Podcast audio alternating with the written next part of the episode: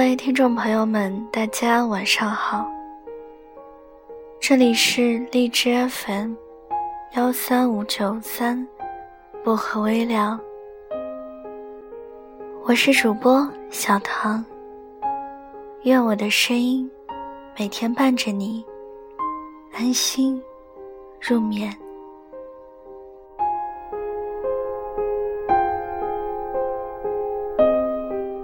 今晚带给大家的睡前故事，来自邵布斯写的《一个人太敏感，是很难得到幸福的》。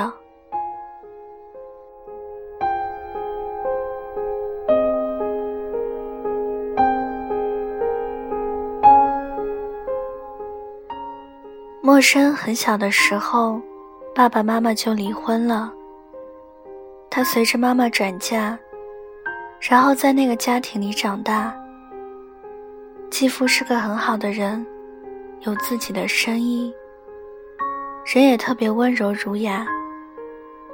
陌生和我们这些朋友们在一起的时候，总是要说他的继父对他很好，然后开始列举他宠爱自己的细节，比如每年的生日都会记得。买他喜欢的礼物，比如经常给他零用钱，比如对他的妈妈也很好等等。只是，每当喝醉了酒，陌生就会哭，说自己一点也不快乐。虽然现在的家庭看起来很美好，但他总觉得自己是在寄人篱下。你知道吗？只要我爸在家里，我连客厅里看电视都不敢。我问他为什么，他说不知道，就是觉得两个人之间有种说不出的排斥。平时看起来再亲密也不行。直到念大学了，离开那个小城市，陌生，才觉得松了口气。压在头顶的云彩不见了，只是逢年过节，又回到了那个家里的时候，还是会觉得压抑。后来干脆就借口在外面打工，不回去了。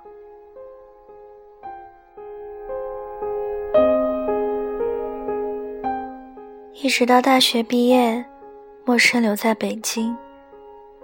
偶尔和妈妈通电话，但每次聊到回家的话题，他都假装不经意转换到其他的地方。陌生说，他妈妈也问过他，是不是心里有什么过不去的地方。陌生不愿对妈妈说谎，于是沉默着挂断了电话。陌生在北京恋爱了，男朋友是广告设计师，人长得高大帅气，品味很好，也懂得讨女孩子欢心，是他追求的陌生。在一起之后，陌生说，他好像是第一次懂得什么叫幸福。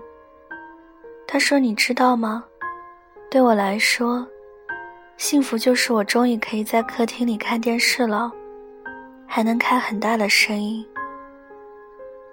陌生很喜欢和男朋友撒娇，像个长不大的小孩子，连从沙发上起床都要抱抱。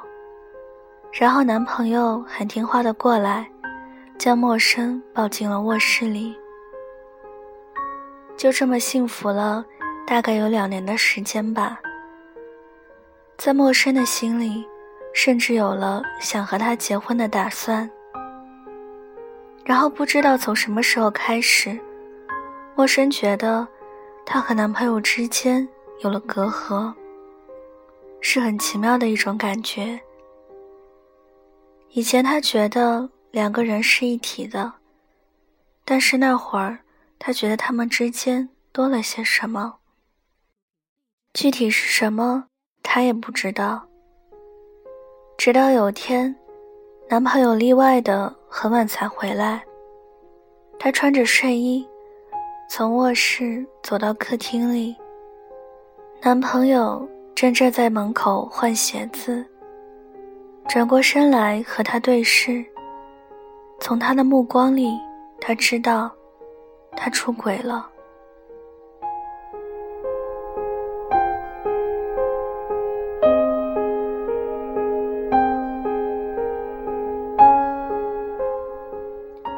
恢复单身的生活，陌生开始的时候觉得特别不习惯。以前晚上回家的时候，他总能看到亮着一盏灯。以前晚上睡觉的时候，他总能听到男朋友的晚安。以前吃饭的时候不是一个人，他觉得心里空了，但也相信，只要挺过开始不顺利的日子。慢慢就会好了，只是常常失眠，甚至在很长一段日子里，走进屋子里关上门做的第一件事，就是蹲在地上哭。陌生希望能快点摆脱这样的状态。这个世界上，再没有比失恋更让人难过的事情了。他开始试着喝酒。以前他是不喝酒的，但那段日子里，每到下班的时候，他都会去超市里买上两罐啤酒，回到家里，一边听音乐一边喝。他住在十七楼，特意挑选的房间，外面的视野没有北京林立的高楼遮挡，能看到很远的地方。陌生的酒量不好，一般刚刚喝到第二罐的时候就会醉了。然后他会想起许多事。小时候和继父住在一起，他是受不了那个男人看自己的眼神。那种眼神是有欲望的，即使是被压抑的欲望，但他也能感觉得到，这让他厌恶、排斥。想要逃离，尤其是他刚刚洗过澡，看到门缝里那双眼睛的时候。也就是从那个时候起，他心里开始明白，其实这个世界上，人性总是见不得光的。看起来再儒雅体面的男人，该龌龊的时候，还是很龌龊。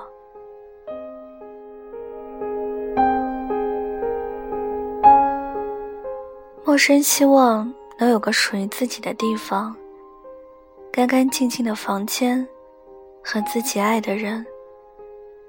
这样也许就能离那些肮脏远一点。在很长一段时间里，陌生都以为自己找到了，但终究还是明白，原来都只是自己的以为而已。无论如何。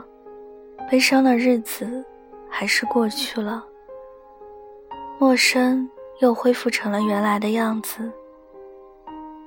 偶尔给远方的家里打个电话，剩下大部分时间都一个人生活，没什么两样。但他心里还是隐隐渴望着，能有一个人给自己想要的爱情，想要的家庭。他不在乎那个人是否富有，只希望他能让他感到安全。有一次，他的乙方来公司里提案，站在会议桌前的，是个看上去文质彬彬的男人，戴着眼镜，不高的个子，但整个人很精神，笑起来很好看。他记住了他的名字，叫明哲。在项目进行的过程里，陌生对明哲有了多一点的了解。他喜欢养狗，会弹吉他，爱干净，是个热爱生活的人。明哲对陌生一直很主动，但陌生爱着公司里的项目，不想让别人说闲话。一直到三个月后，项目全部结束，才答应了明哲的约会。约会的地点是个咖啡店，在街边。陌生花了很多心思来打扮自己，新买了衣服和高跟鞋，还化了淡淡的妆。他希望能在明哲面前表现一下平时在工作里看不到的自己，而明哲也没有让陌生失望。他们两个人在咖啡馆里聊了很久。明哲对陌生讲了他遇见的许许多多有趣的事。那个时候，陌生才明白，原来一个内心阳光的人，看待世界的方式也是不一样的。他会看到所有光明的一面。整个下午，陌生都感到如沐春风。面前的这个男人，好像照亮了自己的整个人生。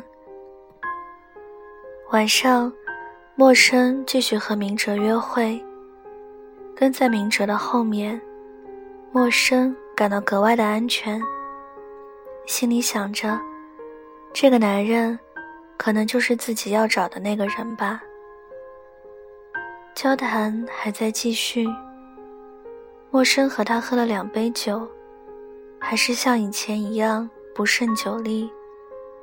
或许陌生想，自己是故意喝醉的，也说不一定。因为当吃过饭，明哲邀请他去家里的时候，他微微红了脸，但是没有拒绝。是激情吧？打开门，没有开灯。明哲吻到了自己的嘴唇。脖颈，手在他的胸部摩挲着。陌生的心跳得好快，热烈的回吻，然后就这么扑倒在他的床上。陌生闻到了家里有狗的味道，不知道为什么，他竟然想到了和明哲两个人一起未来很远的事。他会对自己好的，陌生想。那个晚上，陌生睡得格外香甜。直到天亮，他闻到做饭的味道，然后睁开眼睛。明哲走了进来，轻轻吻在了自己的额头。陌生闭上眼睛再睁开，整个人都好像是沐浴在了阳光里。他看着明哲。明哲也将他看着，明哲笑着说：“起床吃早餐吧。”陌生也笑着说：“好。”明哲把家里装饰得很温馨，进门就是小小的吧台，两个橙黄色的高脚凳，让他们可以面对面坐着。早餐是煎鸡蛋。面包和牛奶。陌生将面包咬在嘴巴里，是软糯香甜的，一如他此刻的心情，尽前所未有的幸福。他喝了一口牛奶，心里想着，要怎么确定彼此之间的关系呢？毕竟直到现在，明哲什么话都没有对他说。没说过喜欢，没说过爱，没说过在一起，一切都是自然而然。但这样也挺好。陌生觉得就这么顺其自然也不错，是属于两个人的默契。面包吃完了，陌生抬起头来，发现明哲也在将自己看着，他笑了起来。然后看到明哲，也在对着自己笑。明哲放下杯子，笑着说：“陌生，你有没有觉得，其实还是一个人的感觉刚好？更自由。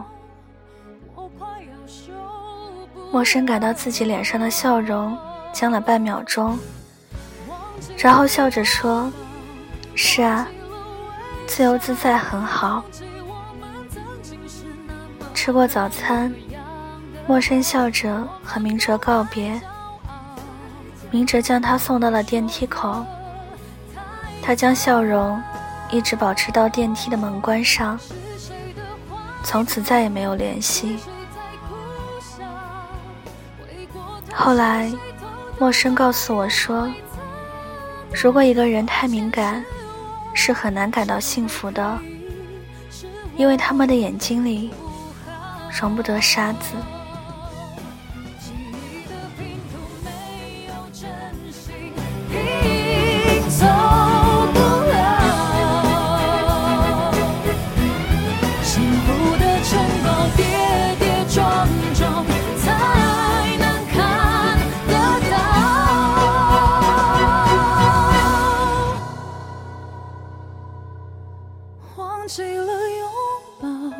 忘记了微笑，忘记我们曾经是那么难。